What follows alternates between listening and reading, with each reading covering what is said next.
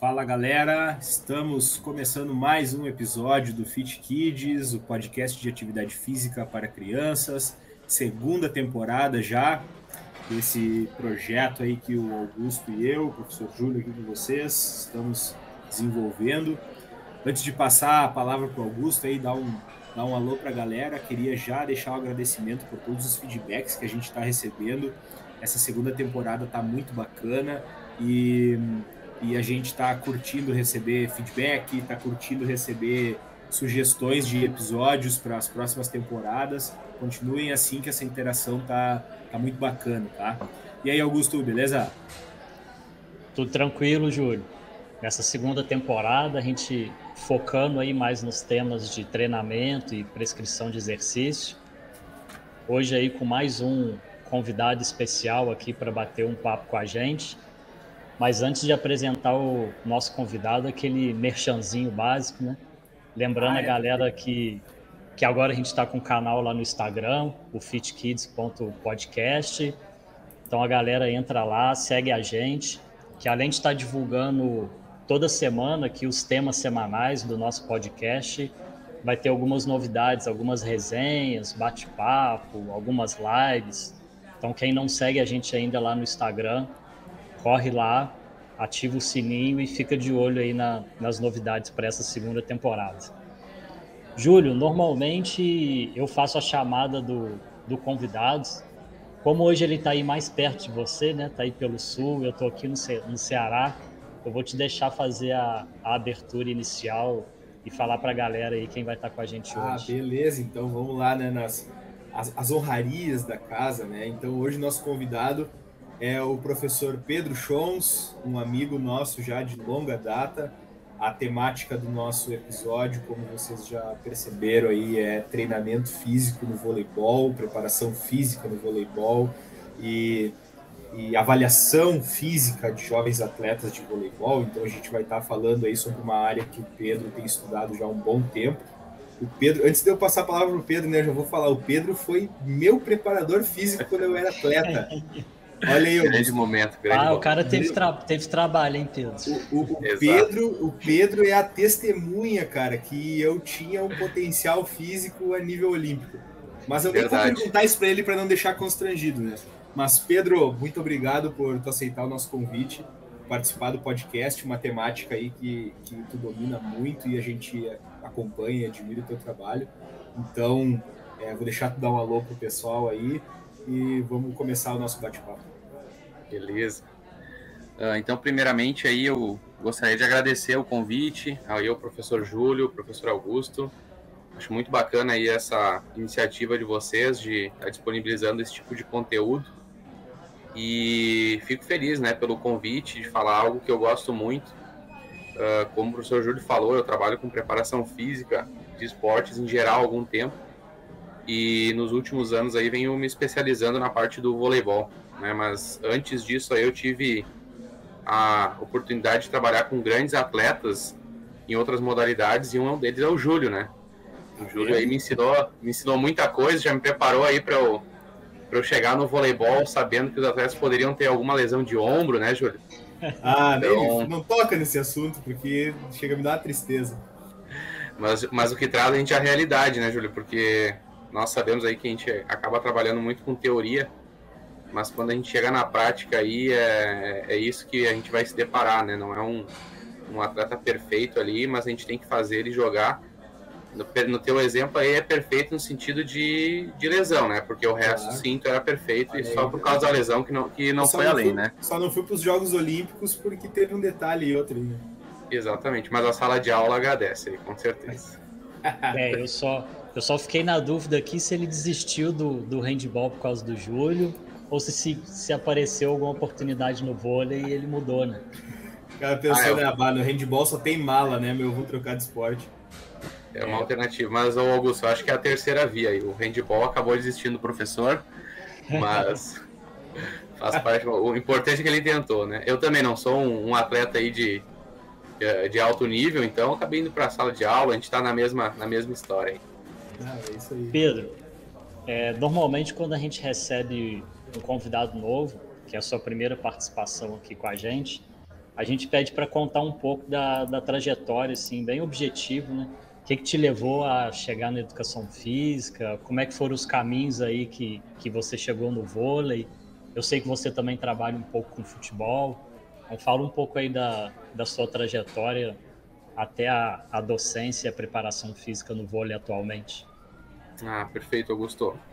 Então, como tu comentou, né, a, a, parte do futebol, ela tem uma é a minha raiz, né, em relação a contato com o esporte, né, sempre praticando de maneira paralela ali o, o vôlei, mas dentro dos esportes aí que eu tive o sonho de me tornar atleta foi o futebol. Então, no futebol, nas escolinhas lá em Montenegro, né, a cidade em que eu morava, uh, eu tive a oportunidade de, de ingressar aos 8 anos de idade até os 16 anos e neste momento eu acabei gostando muito da parte da educação física e principalmente né, da parte do futebol.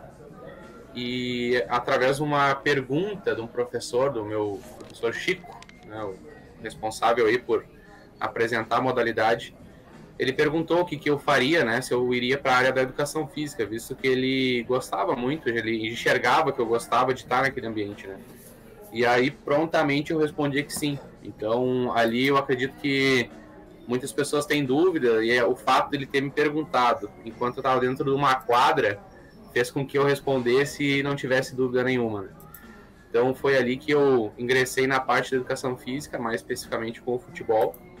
A minha família toda uh, tem envolvimento com o voleibol, então eu paralelo a isso eu tinha sempre esse gosto, jogava de maneira recreacional.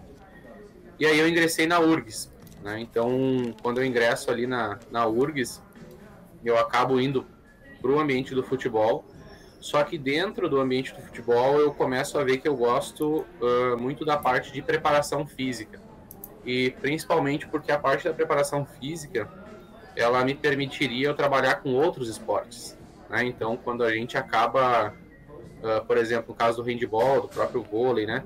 Quando a gente vai para a área técnico-tática, a gente vira especialista naquelas áreas a gente não consegue se livrar mais, né? Querendo ou não, a gente tem um tempo, né? Uh, inserido ali. E a preparação física, ela já me deixaria eu um pouco mais móvel em relação a isso. Uh, mas ainda eu trabalho como preparador físico na, na equipe de, de, futebol da URGS, bem como escolinhas, uh, o futebol o Sporting Sul, né, em que eu disputo algumas competições. E aí, uh, de, e dentro desse, dessa minha formação, eu lembro até hoje, eu tive o contato com essas aulas expositivas aí que a gente leva alguns professores, né, Júlio, para dentro da, da Sojipa.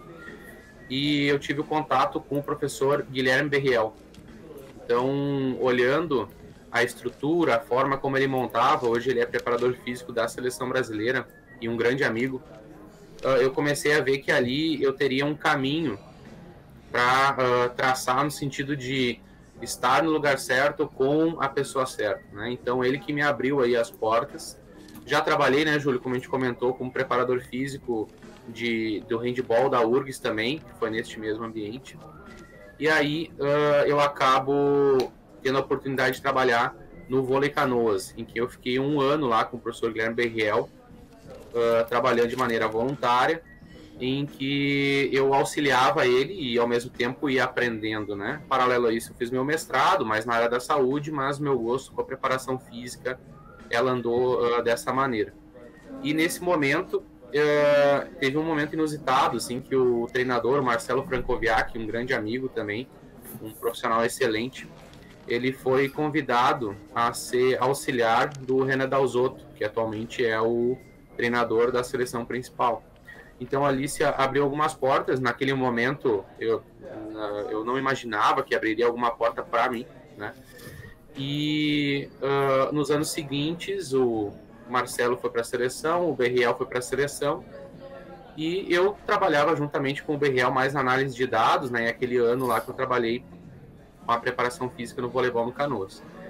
E aí, uh, em determinado momento, surge a oportunidade de eu estar auxiliando nas avaliações uh, lá da Confederação Brasileira de Vôlei, né? E não por acaso que eu tive essa oportunidade, porque eu já fazia, né, nas equipes aqui profissionais do Sul, equipe feminina uh, de futebol, avaliações físicas. Então eu tinha essa expertise e o professor Berriel ele me puxou lá para a Confederação Brasileira de Vôlei para eu estar tá auxiliando e analisando os dados também, né? Então é algo que eu consegui acrescentar em relação à análise de dados e foi este o caminho, né, que me trouxe até aqui. Recentemente eu tive a oportunidade também de não só avaliar como dar o treinamento físico lá na Confederação Brasileira de Vôlei, enquanto o Berriel estava lá na Polônia trabalhando. Então eu tive essa oportunidade. Foi um momento muito marcante aí na, na minha vida e que, digamos, foi uma consolidação aí, né, daquele conteúdo teórico com o prático. Então essa é mais ou menos a linha aí pelo qual eu, eu chego aqui para conversar com os ouvintes. Oh. Aí dá, chega a dar até gosto de, de encher o Pedro de pergunta, né, Augusto? ah, é. Muita experiência, né? E como a gente estava conversando aqui um pouquinho antes, essa a importância da teoria com a prática, né? Às vezes os alunos de, de graduação querem perguntam para a gente qual o caminho a seguir, né? Ah, o que, que eu tenho que fazer? Já acham que vão chegar lá no alto rendimento de, logo de cara, assim, da graduação. Eu acho que todo mundo passa por esse caminho que o, que o Pedro falou, né? Em algum momento a gente está ali de voluntário, aproveitando a oportunidade de estar no lugar certo, com a pessoa certa. Então, se tem um caminho para poder entrar, principalmente nessa área da preparação física, cara, é estar tá lá, né? Tá lá na quadra, tá lá no campo, tá lá na piscina. Quando tiver oportunidade de acompanhar algum profissional, gruda no cara e suga o conhecimento que ele tem ali, que a teoria e a prática é, é muito importante. Que tem muita coisa que é o, que é o feeling né, do dia a dia. Não vai ter em livro, não vai ter aqui no nosso podcast, não vai ter live no Instagram. O cara tem que estar lá dentro para ir pegando algumas coisinhas assim que é peculiares da, da prática, né? Então é importante ter essa, essa teoria e prática ali juntos. Eu, eu ia até comentar mais ou menos o que tu disse, Augusto, tipo, se, se, se tu lê 4, 5, 6 livros de preparação física, daí tu pega uma equipe de meninas de 14 anos e, a, e tu vai montar o treino, a guria tá, tá triste, ou brigou com a família, ou terminou com o namorado, tu não, tu não tem uma linha no livro te dizendo o que, que tu precisa fazer naquele treino para que aquela atleta treine com qualidade. É, aquilo tu só vai aprender com o tempo, passando várias vezes por essa situação. Então, isso se aplica à equipe masculino, feminino, de criança, de jovem, de adulto, olímpica, né? Tu vai ter várias coisas que, que na hora lá tu planejou um treino perfeito e, e aconteceu tudo ao contrário. Ah, exatamente. E às vezes até, né, Júlio, tu comentou ali, o Augusto também, em relação ao dia a dia, uh, acaba que a gente não, não, não tem no livro, né, uh, nos indicando ali, por exemplo, que uh, o estado de humor vai afetar a força, né, e aí a gente não entende por que, que é que tá dando errado aquele treino que a gente prescreveu, e como vocês falaram ali, é, é tem que estar, tá, né, as, as oportunidades às vezes elas são disfarçadas em convites não remunerados, né, mas que logo em seguida aí vão se tornar o convite aí da tua vida. Então eu, eu reforço aí para os ouvintes aí que aceitem, né? Aceitem que são grandes oportunidades. É isso aí, é o, é o cavalo encilhado, né? É, é, que a gente aqui no sul a gente fala muito, né, do cavalo encilhado, né? Não sei se lá no lá no Augusto lá é, é deve ser também a mesma coisa. Não, essa expressão é a primeira vez que eu tô ouvindo. Ah, é que o cavalo só passa encilhado uma vez? Uhum. Ah, é? Essa é a, o cavalo vai passar encilhado uma vez, se não pular nele, depois tu vai ter que pegar um cavalo no campo solto, né? Então, é uma oportunidade. Mas, fora dos nossos ditados regionais, né? Aqui é. Cada, cada episódio tem alguém de um lugar do Brasil. É, Pedro, acho que a gente pode começar falando um pouco sobre. Bom, preparação física ela vai envolver treinamento né, das aptidões, da capacidade física do atleta que vai ser um complemento àquela outra parte técnico-tática que ele já está treinando em outro momento. Então, no voleibol específico, vamos, não vamos entrar ainda na criança e adolescente, mas no voleibol, né, o que, que, seriam as principais capacidades físicas? O que, que o jogo exige de um atleta? Tem diferença no masculino e no feminino, pelo estilo de jogo? Dá uma palavrinha com relação a isso aí para nós. Ah, perfeito, Julio. Então, uh, assim, vou puxar um gancho aí em relação à minha história, né? Uh, como vocês viram ali, eu transitei várias vezes durante os esportes, né? Então eu acabei uh, pegando ali uma, uma lógica em relação a primeiro eu tenho que estudar a demanda do esporte. E aí vem a, a responder essa pergunta. Então, como eu não, não, sou natural de alguns esportes, eu tenho que pegar e estudar o que, que ele uh, me oferece, né? o que, que ele demanda aí para o atleta. E aí, quando eu me deparo com o voleibol, o que é óbvio aí para quem, quem assiste, para quem joga, joga o, a variável que se aproxima aí do deter, mais determinante né, para o jogo é os saltos. Né? O voleibol ele tem essa característica e obviamente tem outras questões aí por trás, mas a grande pergunta é como esse salto ele é realizado, quantidade, tempo e assim por diante. Tá? Então acredito que uh, quando a gente for uh, pensar na preparação física do vôlei, seja ele para crianças, seja ele para adulto ou adolescente, a gente precisa entender a demanda. Eu, particularmente, gosto de separar em demandas voltadas mais a questões biomecânicas, que são quantidades de saltos, por exemplo. A gente sabe aí que o voleibol ah, ele tem uma variação muito grande entre os atletas, né? Mas alguns números chamam a atenção, né? Por exemplo, em média aí vai ter atletas que vão saltar 100 saltos no jogo, né? Tem alguns que vão saltar 150 então esse número eu peço que vocês não peguem como fixo, porque ele varia muito, né, de acordo com as posições, mas uh, é mais ou menos nessa média. E uh, quando a gente uh, vai, vai olhar, esmiuçar um pouquinho mais, né, a gente se pergunta também qual é a diferença entre um voleibol adulto, né, o voleibol adulto e o voleibol de jovens, né. Alguns estudos eles apontam que os ralis do, do voleibol, principalmente o voleibol masculino, ele na infância, lá na adolescência, ele tem, tem tempos maiores, né? Ao passo que quando vão chegando lá no nível sênior, nível adulto aí profissional, ele vem uh, a diminuir, né? Esse tempo aí do, do rally. Então, ele é muito semelhante ao que ocorre, que o professor Júlio perguntou ali, em relação ao voleibol masculino e feminino no quesito profissional, tá? Então, as mulheres, em geral, têm ralis maiores, ao passo que os homens têm ralis menores. E isso ele é uma verdade por enquanto, porque conforme a parte da preparação física vai evoluindo, também no feminino, isso tende a diminuir, tá? Então, ali a gente já tem uma questão mais fisiológica, que é a segunda separação, uh, que, que, é os tempos, né, mais relacionado às rotas metabólicas. Só que isso está uh, representado basicamente pela intensidade. E a intensidade está relacionada à força. Né? Então, como os atletas masculinos, né, que é a nossa ponta extrema aí, adultos, têm muita força, eles acabam definindo o jogo muito rápido. E os mais novos demoram um pouco mais. E ao passo que no feminino, como demora um pouco mais do que o masculino, também esse rally é uh, um pouco maior por causa da força, né? Diferença de força. Com relação ao intervalo, isso é o oposto, né? Então, quando o rally ele é uh, o rally ele é mais uh, uh, tem um volume maior, né? Ele acaba tendo ali uma questão de um intervalo menor. Então, a gente consegue ver que a parte da, da fisiologia tá por trás disso, né? E aí aqueles atletas ali que usam muita força, eles acabam também, obviamente, com uma experiência maior, né? Tendo que ter uh, intervalos maiores justamente para recuperar aquela rota que vai ser definidora, né, que é a produção de força. Eu acredito aí que essa transferência para o masculino e feminino ele ocorra da mesma maneira. Tá? A gente está falando aqui de estudos que trazem questões relacionadas a atletas de base com profissional masculino.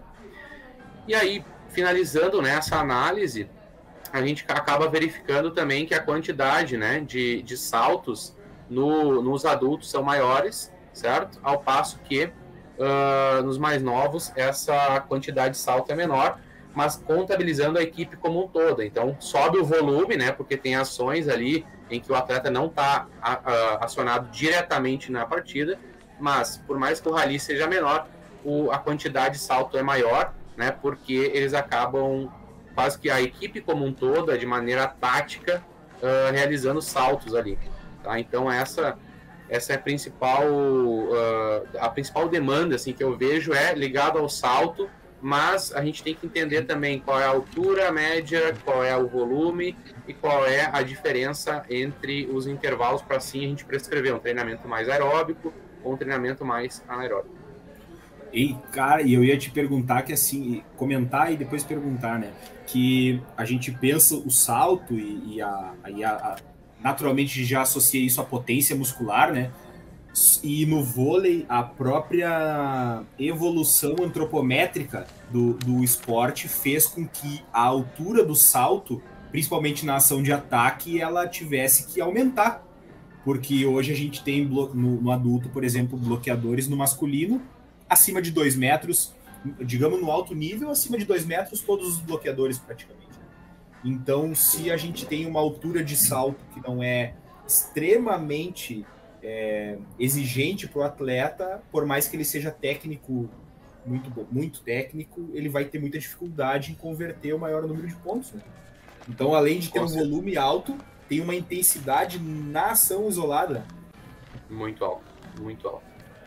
E isso, Júlio, que tu comentou, cara, é muito, é, assim, ao meu ver, né? Claro, a gente pode pegar a opinião de outros preparadores físicos, mas quando a gente olha os gráficos aí que a FIVB, que é a Federação Internacional de Vôlei, disponibiliza, a gente vê, né, questões antropométricas, principalmente, evoluindo, tanto no masculino quanto no feminino. E a gente vê que o voleibol ele evoluiu nesse sentido, uh, também disponibilizando algumas posições por causa dessas, dessa ação aí de alta intensidade, né, que é o líbero. Então eles tiveram que criar um líbero ali, porque, assim, em cunho prático aí, estava difícil de pegar a bola no chão, porque os atletas estavam cravando né, a bola com muita intensidade. Então, o físico, ele que vem modificando toda a, a modalidade e as questões antropométricas aí são imprescindíveis, né? A gente tem a questão de isso é um cuidado que a gente vai falar até depois, que a gente tem a questão de treinamento, né? De dar treinamento para essa pessoa, ela vai saltar mais, mas pelo que os estudos vêm mostrando, o antropométrico é algo bem definidor, assim. Então, uh, já adiantando aí alguns passos, né? Uhum. Mas uh, está relacionado tanto com a evolução física, mas também com a nossa detecção de talento aí que vocês sabem tão bem. Vou aproveitar um, um comentário que você fez da FIB. É, tem alguns outros esportes que a gente já sabe que tem mais bem documentado, mas essas características de, de demandas do jogo, a gente consegue achar isso facilmente na literatura ou a própria FIB. O, o que a gente tem mais contato é no futebol, né? Hoje em dia, nos intervalos dos jogos, já dão aquele monte de característica. Então, tanto para adulto quanto criança, a gente consegue encontrar essas características de demanda na literatura ou ainda é muito fechado esses, esses dados? Uh, boa, Augusto. Baita pergunta. Cara, é, é fácil, assim, eu, acredito, eu acho relativamente fácil, tá? Porque, assim, uh, diferente de algumas outras federações, a FIV, ela disponibiliza esses materiais, né? Eu acredito, assim, que a grande dificuldade tá na língua, né? No jeito que você procura isso aí na, na internet. E se você procurar ali demandas do vôlei na, no Google, ele vai te levar pro, pro manual lá da FIV. Então é uma, a, o vôlei como um todo ele é bem organizado e ele disponibiliza materiais uh, tanto de cunho técnico, tático quanto físico, né? Que é aquilo que foi perguntado. Uh, Uh, além dos estudos, né? Aí estudos é algo que muitas vezes a gente tem que ter um tem que comprar, né, um estudo, mas a FIV ela disponibiliza assim no site, né?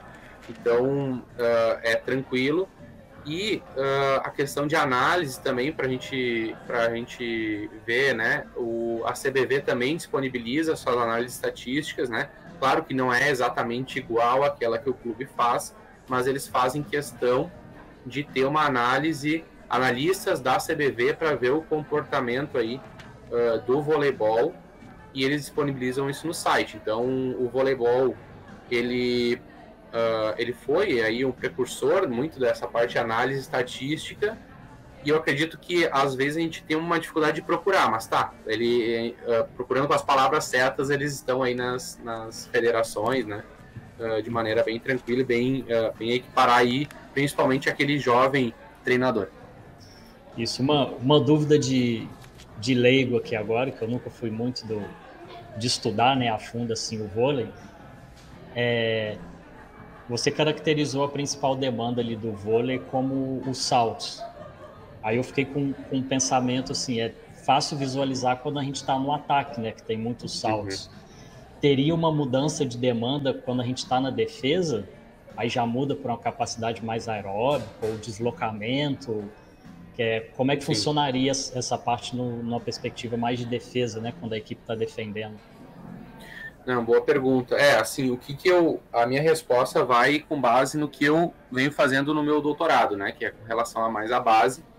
E algo que vem me chamando a atenção é que sempre há o teste de troca de direção, ele acaba entrando dentro dos modelos, tá? Ao passo que a velocidade pura não. Então, se a gente fosse pensar uh, se é só a velocidade em realizar o gesto, não é isso, né? A capacidade de trocar direção uh, a gente, eu pessoalmente não avalio a agilidade, né? Porque a tomada de decisão não está envolvida nos meus testes, mas eu acredito que sim, Augusto. Uh, além do salto, porque o salto por si só ele já uh, tem uma relação muito boa com produzir movimentos em alta velocidade, né? Isso é um fator. E, mas na defesa ele está mais envolvido sim com troca de direção e mais especificamente com agilidade, né, que envolve ali a tomada de decisão. Então, o que acaba, né, que o salto ele diz muito uh, o que uh, a relação que ele tem com movimentos rápidos. E aí sim, por mais que tu não defina a jogada por meio de um movimento de salto, tu, tu te movimenta rápido. E aí sim tu acaba uh, sendo um definidor também, né, sendo bem importante quando a gente faz quesito de avaliação. Cara, e aí é, tem uma questão assim que quando a gente vai para a parte da iniciação ao voleibol, o ensino do voleibol em si, você puxando um pouco para fora da preparação física, a gente sabe bem que tu ensinar para criança é, é, muito diferente de um jogo adulto. Né? As características do jogo, a, a, o, o, o, vôlei, pelo fato da criança não conseguir, né, do atleta, na verdade, não conseguir segurar a bola, né, ter aquele contato mais próximo, ele já torna a dinâmica difícil na aprendizagem. Muito. E aí eu queria te perguntar, assim, na base, é, por ter uma dinâmica diferente o jogo, ele acaba tendo características físicas que são diferentes? Ou quando tu, por exemplo, pensa preparação física para base, para jovem, uhum. criança e jovem, tu já pensa em longo prazo lá na capacidade física que ele precisa ter no adulto? Não, boa pergunta, Julio. Uh, assim, o jogo é diferente, né? Por todos esses quesitos aí que tu comentou. Uh, a gente tem que ter cuidado também que, uh, que a gente vai estar tá trabalhando com crianças que tiveram maturações diferentes e a gente vai colocar eles em posições que eles não vão executar isso quando chegarem no adulto né? A gente tem que ter esse cuidado aí, a, a parte de detecção de talento. E uh, em relação à questão de preparação, aí que eu, que eu abordo o principal cuidado, né? Da minha experiência aí de ter treinado aí atletas de alto rendimento de categoria de base lá na seleção brasileira que me surpreendeu muito, que é algo que o Guilherme fala muito, né? O Guilherme Berriel, que por mais que eles uh, tenham tudo para ser jogadores de voleibol, eles e eles estão em ambientes, eles estão em grandes clubes, eles normalmente chegam lá com 16, 17 anos com uma coordenação básica muito ruim, né? Porque assim, diferente de alguns outros esportes que tu tem que ter uh, coordenação em perna, braço e assim por diante. Não que a gente não tenha que ter, né? Mas ele é semelhante, o vôlei é semelhante ao tênis, por exemplo, é muito unilateral, né? Então acaba que a, a, a criança, o adolescente, ela se ela for trabalhar só de maneira especializada dentro do vôlei, ela irá vir com alguns vícios, né? Que a gente sente falta na parte de, uh, de trabalhos de coordenação. Para vocês terem uma ideia, eu vou trazer alguns exemplos, né? Quando eu fui dar lá o, o treinamento, a gente uh, a comissão né, nota ali que precisa fazer alguns ajustes nos atletas né, em relação à movimentação. Por exemplo, nem o Augusto comentou da defesa, ah, eu, eu preciso que tu não te desloque uh, curto, tem que deslocar um pouquinho mais longe, tá? E aí, para eu deslocar um pouquinho mais longe, é natural que eu use os braços, contrário à perna, para eu conseguir correr. Só que eles são tão especializados que eles não conseguem desmanchar o gesto de manchete.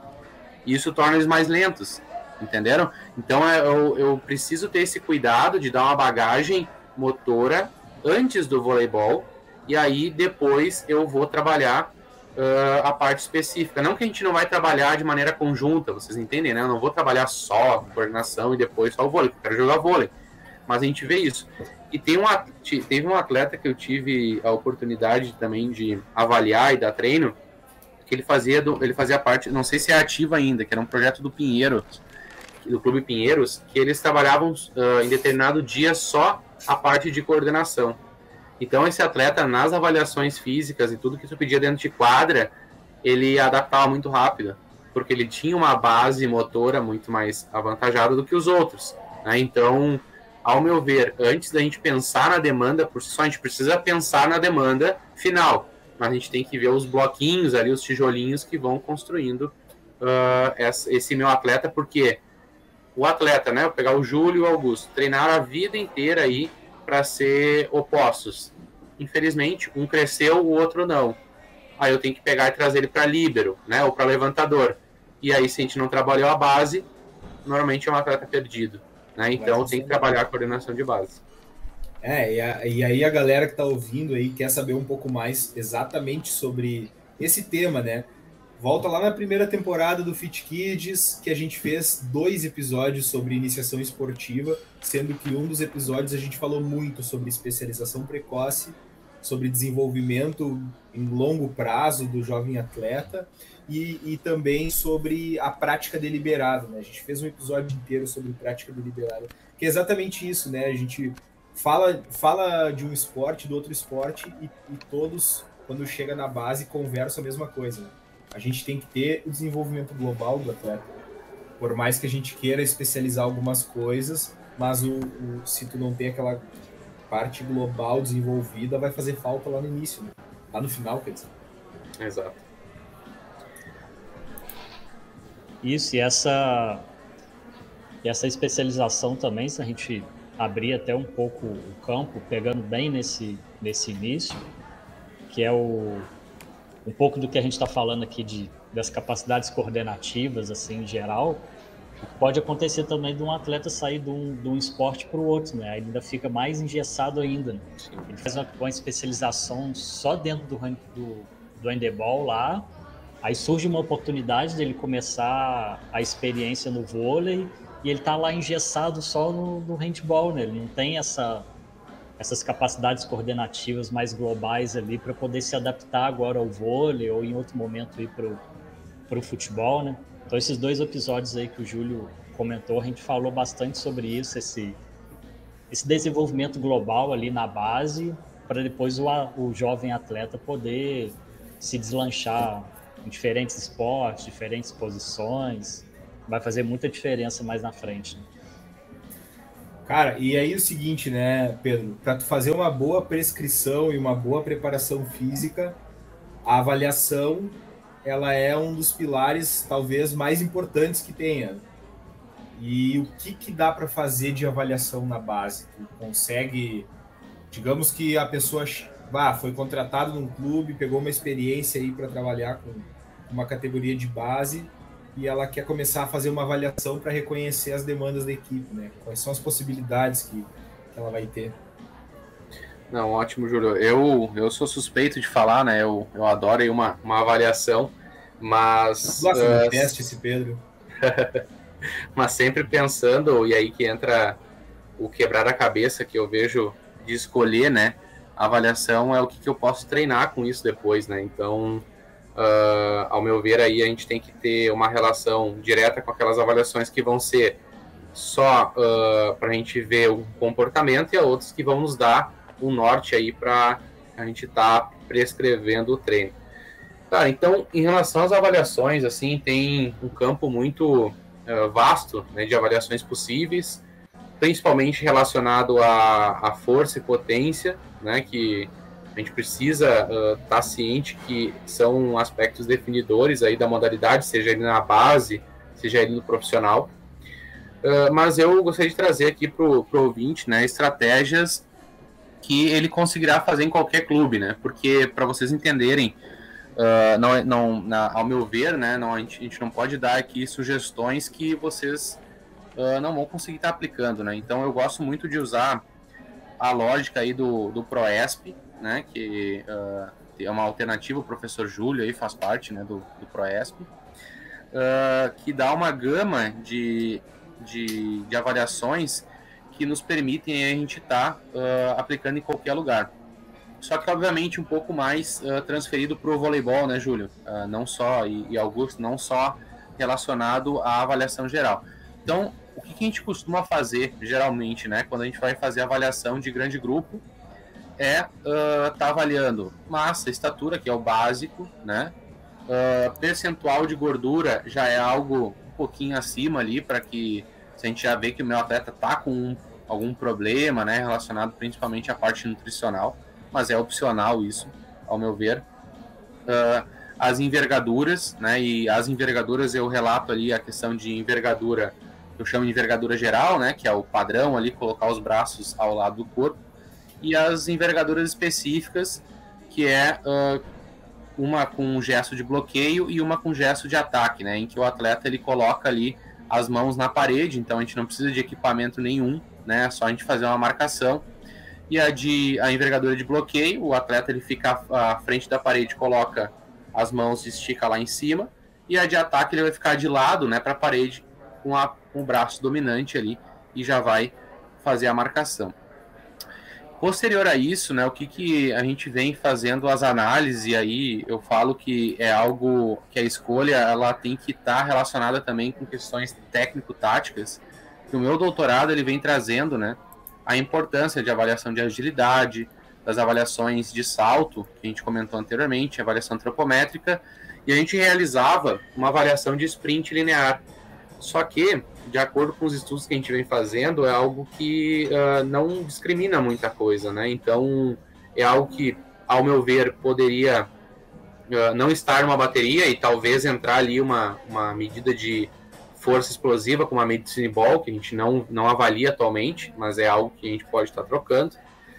E indispensável para aquele que vai estar ingressando no clube é fazer as avaliações de agilidade, em que a gente coloca ali, normalmente a gente usa o modelo do ProESP, em que o atleta ele faz dentro de um quadrado de cones, né? Ele faz uh, cruzando ali os cones e a gente verifica o menor tempo possível e também as avaliações de salto que a gente pode fazer na parede, né?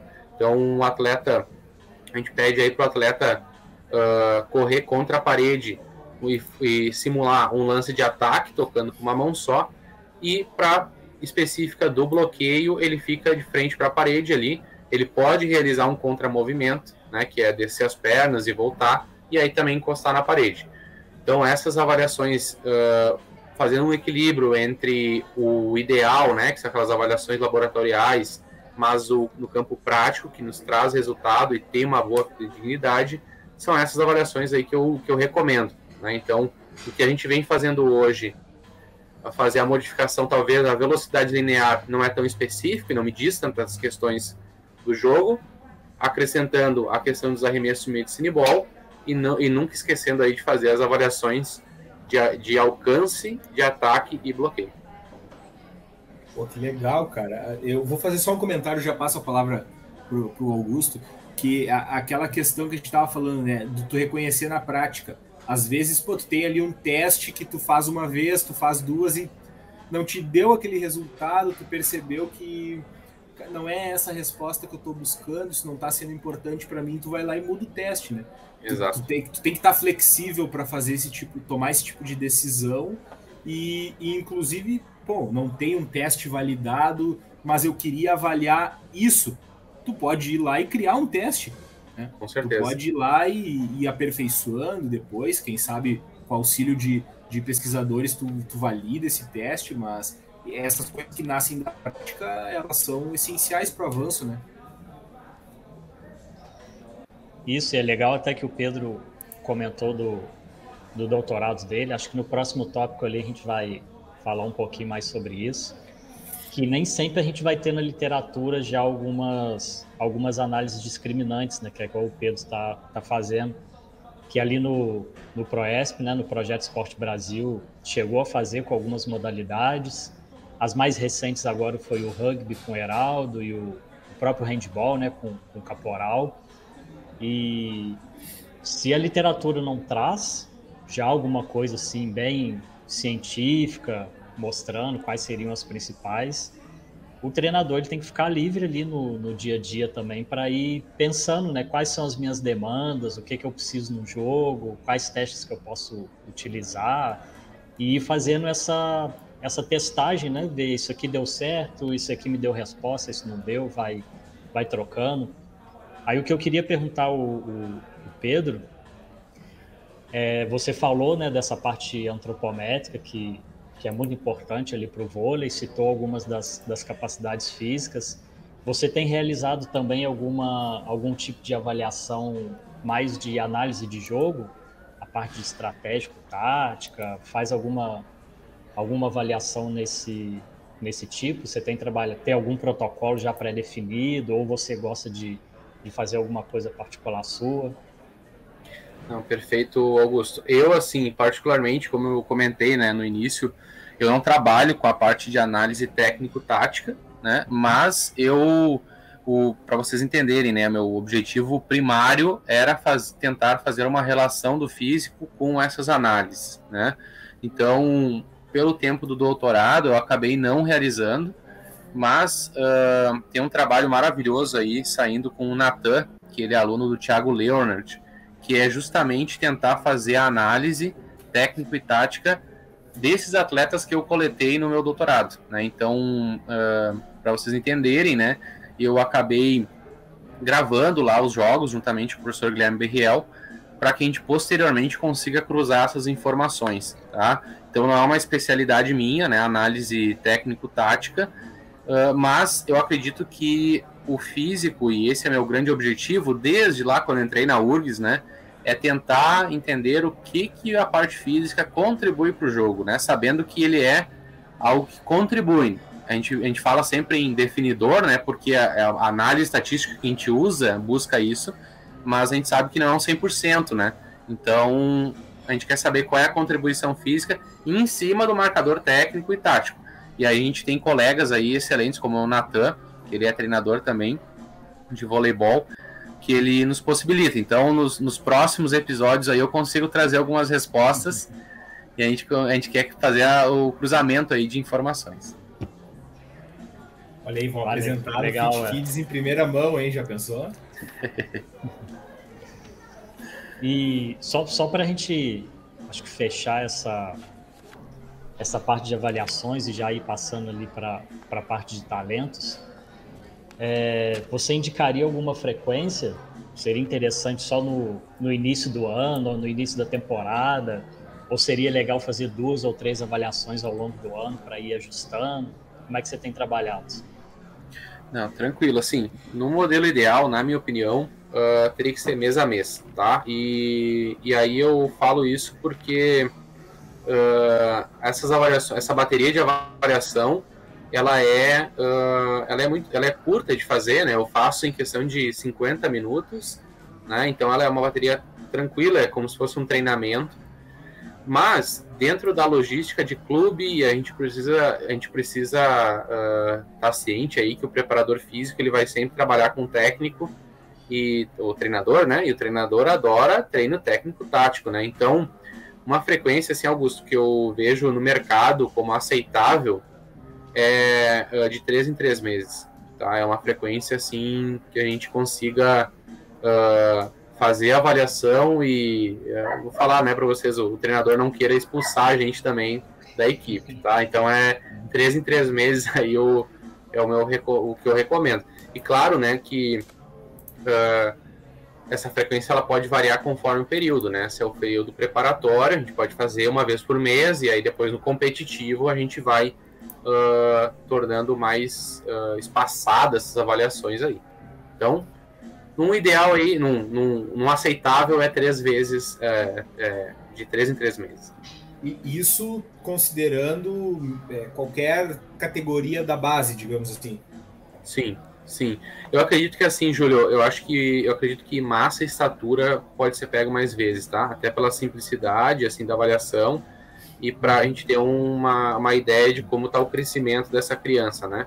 A gente tem fórmulas aí para ver a velocidade do crescimento, mas uh, o professor Guilherme, até o Berriel, ele cita no nosso curso de preparação física uma estratégia de pegar e, e mensalmente aí tá mensurando e tu vai ver a curva de crescimento dessa criança, que é uma alternativa de opa, uh, o que, que aconteceu? Ela parou de crescer nessa frequência ou ela de uma hora para outra começou agora, então aí está o meu, meu pico de velocidade do crescimento. Sim, eu ia comentar exatamente isso, né? O, o se um né, preparador, preparadora físico aí de alguma equipe tiver a oportunidade de avaliar maturação, é uma é. informação tão rica né, para te auxiliar na preparação física. Hoje a gente tem, por exemplo, uma fórmula que usa só estatura e idade, idade e estatura, tu tem uma fórmula com estatura, estatura sentado e idade, aí tu tem uma forma mais complexa, né, que é estatura, estatura sentado, peso, altura, idade, sexo. Mas então assim tem, tem vários recursos, né, que tu coloca no Excel ali, faz a fórmula e depois nunca mais, né? Só vai preenchendo Exato. com os dados, né? Exato. São ah, avaliações bacana. que às vezes duram 10 minutos, né? Uma equipe Exato. inteira, 20 minutos. É, muito tranquilo. Exato. E aí vão se encaminhando agora para parte final já, né, do nosso episódio. O papo tá bom. Mas é, agora a gente vai falar um pouquinho sobre uma, que é algo muito específico. É, e eu sei que, que o Pedro está mergulhado nessa temática que é da detecção de talentos, né? Tá, temática do doutorado dele. Então, dentro, tu, tu pode até falar um pouco para nós, Pedro, como é que está sendo o desenvolvimento do teu trabalho de doutorado? Que, como é que é a, a, história toda aí desse trabalho para a galera poder entender quando a gente fala né, detecção de talentos, o que, que é isso. Perfeito, cara, perfeito. Uh, então, a minha história uh, prática, né, de trabalho, ela está relacionada ao meu doutorado também. Então, como eu comentei, uh, essa experiência aí de ter ido para a Confederação Brasileira, aí, digamos que ela mudou totalmente aí o meu rumo de pesquisa. Então eu entrei no doutorado ali tentando ver questões relacionadas à carga de treino no vôlei. E aí eu fui convidado a fazer essas avaliações e enquanto eu realizava as avaliações com o professor Guilherme Berriel, eu comecei a me perguntar, né? Eu estava com uma amostra de alto padrão, mas eu enxergava que alguns jogadores poderiam ser convocados por causa da parte física e ali eu comecei a me perguntar, né? Embora eu não conhecesse os jogadores, né? Eu não sabia como eles estavam jogando na quadra. E conversando com ele, eu comecei a verificar que tinha uma relação do físico com a questão uh, da parte de jogo. E além disso, eu comecei a entender ali, por puro empirismo, que o que, que, existia além de um componente o atleta tinha que ser bom, ele tinha que ser em vários outros componentes, né? Então a gente eu comecei a ver que pô, eu tinha um problema ali, eu queria, eu queria identificar o que, que era importante, mas ele não ele não parecia ser uh, com um fator só, ele era multifatorial, né? Então o caminho do meu doutorado ele nasce de um final de semana avaliando, numa semana avaliando, né? E me perguntando, cheio de dúvidas, né? E a gente às vezes professor, né, a gente pergunta, a gente fala tantas avaliações e pergunta como é que eu vou explicar o que é importante para um aluno se eu realmente não sei, né? Então estudar isso aí. Então foi daí que nasceu e prontamente eu juntamente com o meu orientador, né, o professor Luiz Fernando Martins Cruel, entramos em contato aí com o professor Adroaldo Gaia, né, então, que ele disponibilizou aí o, o trabalho do Júlio, do, do Caporal, para estar tá ajudando aí nessas, nessas análises em que os modelos prévios já usados aí no, no ProESP, né, foram implementados para o meu doutorado, pensando em dividir o que, que eram jogadores selecionados ou jogadores não selecionados para a seleção brasileira de voleibol sub-19 com o intuito de ver quais dessas avaliações que a gente faz poderiam me explicar, né? Ou seja, uh, será que é só salto? Será que é salto, sprint? Será que tem alguma questão de, uh, de experiência do atleta, né? Então aí que nasceu uh, a ideia do meu doutorado. E aí, já adiantando algumas questões, né? dos estudos, o que, que eu comecei a verificar? Que realmente, para essa parte de seleção, os dois saltos, alcance de ataque, alcance de bloqueio, são importantes, tá? A gente fala assim, tá, pô, mas a gente fez toda a volta e chegou naquilo que parece muito óbvio, né? Só que a gente começa a ver que tem questões relacionadas por trás, como experiência do atleta, né? Uh, a parte antropométrica, ela é importante. Como é que eu sei disso, né? Tem um, um estudo secundário aí do doutorado que a gente pegou e fez uma avaliação por posição, né? A gente começou a dividir as posições ali, e aí começa a bater um resultado. Primeiro, a velocidade não discrimina selecionado e não selecionado, e também não discrimina entre as posições, né, para nossa amostra. Tá? Uh, além disso, para as posições, o simples fato do atleta saltar também não é um determinante, né, conforme também não entrou na modelagem de selecionados ou não. O que, que eu falo de saltar? Não necessariamente eu deslocar do chão é importante, mas sim o quanto eu desloco em conjunto com a minha antropometria, né? em conjunto com meu, a minha envergadura. Então essa aí começa os detalhes, entende? Que a gente começa a ver assim, tá? Então eu vou pegar um atleta que é mais baixo e fazer a saltar. Só que eu tenho um problema, porque quando o atleta que é baixo ele tem um alcance igual ao do outro, ele também demora, ele demora a voltar para o chão. Voltando para o chão, ele tem mais tempo, ele vai, ele vai ter que ter mais tempo para fazer a ação. Então, se você fosse me perguntar hoje, onde é que eu olho? Alcance de ataque ou altura de, de ou altura, né? Que ele saiu do chão. Alcance de ataque, né? A altura já é secundária, alguma coisa mais individual do atleta.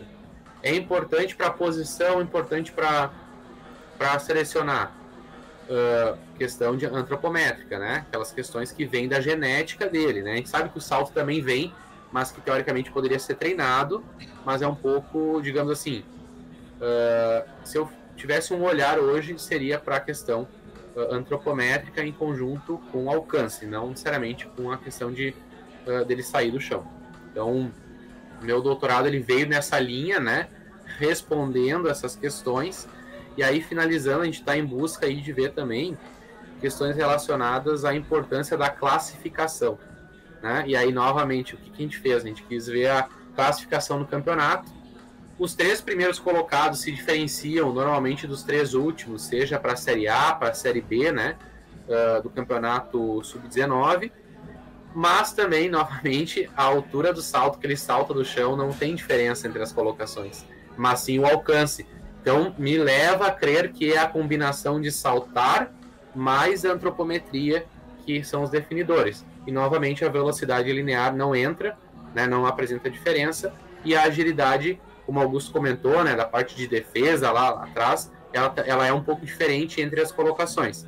Mas uh, a velocidade não entra nesses modelos, velocidade linear, mas as alturas de as, os alcances, os saltos aí são bem importantes para a modalidade. Antes de passar, o Augusto vai fazer aí a, a chamada final aí da, do episódio. Só um comentário rápido, senão depois eu esqueço, né? A gente tinha até um tempo atrás assim aquele pensamento, né, do, do atleta quanto mais alto, mais lento, ou quanto mais alto, menos potente, essas coisas assim. Primeiro, acho que o, o, o basquete, né, principalmente, né, vamos materializar na NBA, desmontou toda essa teoria a gente tem atletas aí de 2 e 10 que são altamente potentes, velozes, ágeis, né, com tempo de reação e tudo mais. E o vôlei vem logo, logo em seguida, né? A gente tem aí atletas hoje com 2 metros e 5 que são muito velozes, muito potentes, tem um tempo de reação alto. Então, é, se tu trabalhar essa, essas questões físicas desde a base, né, independente se o atleta é menor ou é mais alto, tu vai ter aquela combinação, né? E aí tu vai poder explorar as potencialidades dos, dos atletas, né? Isso é bacana, né? Conforme o paradigma muda ao longo do tempo. Né? Bacana. Te cortei aí a, tua, a, a frente aí, Augusto. Nada, capaz. E aproveitando a sua fala, o próprio Zayn Bolt também sofreu crítica no início, né? Dizendo que ele nunca ia ser um velocista porque ele era muito alto. E o cara veio aí quebrou todos os, os, recordes que podia, que podia quebrar, né? É. Então, a gente vem falando aqui no, no Fit Kids bastante, que é a, a prática baseada em evidência.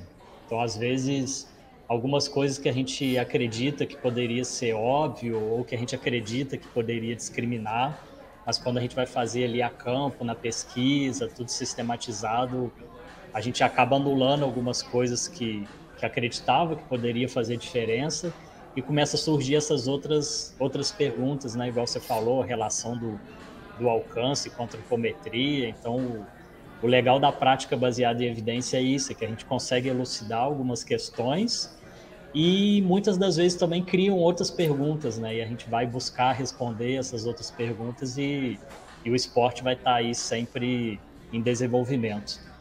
Eu queria aproveitar que a gente está aqui no, no finalzinho, Pedro. Você comentou de, de um curso, acho que se não me engano tem dois cursos aí que você tem ministrando. Se você quiser aproveitar o espaço aí, fazer uma, uma propaganda desses cursos que você está, fica, fica à vontade para a gente poder encerrar. Perfeito, obrigado Augusto. Não, fico, fico feliz aí de, da participação, né? E também quero convidar os, os ouvintes a, a, juntamente à Faculdade Sojipa, né? Procurar lá no, na Faculdade Sojipa os nossos cursos que foram, digamos, onde a gente conseguiu montar a teoria, né? Conforme a prática que a gente teve. Então, é um curso de preparação física no voleibol, em, em que fala eu, o professor Arthur, e também o professor Guilherme Berriel, que atualmente é o preparador físico da seleção brasileira de vôlei, em que a gente fala sobre como a gente vai prescrever a parte da preparação física uh, para o voleibol, seja ele masculino ou feminino.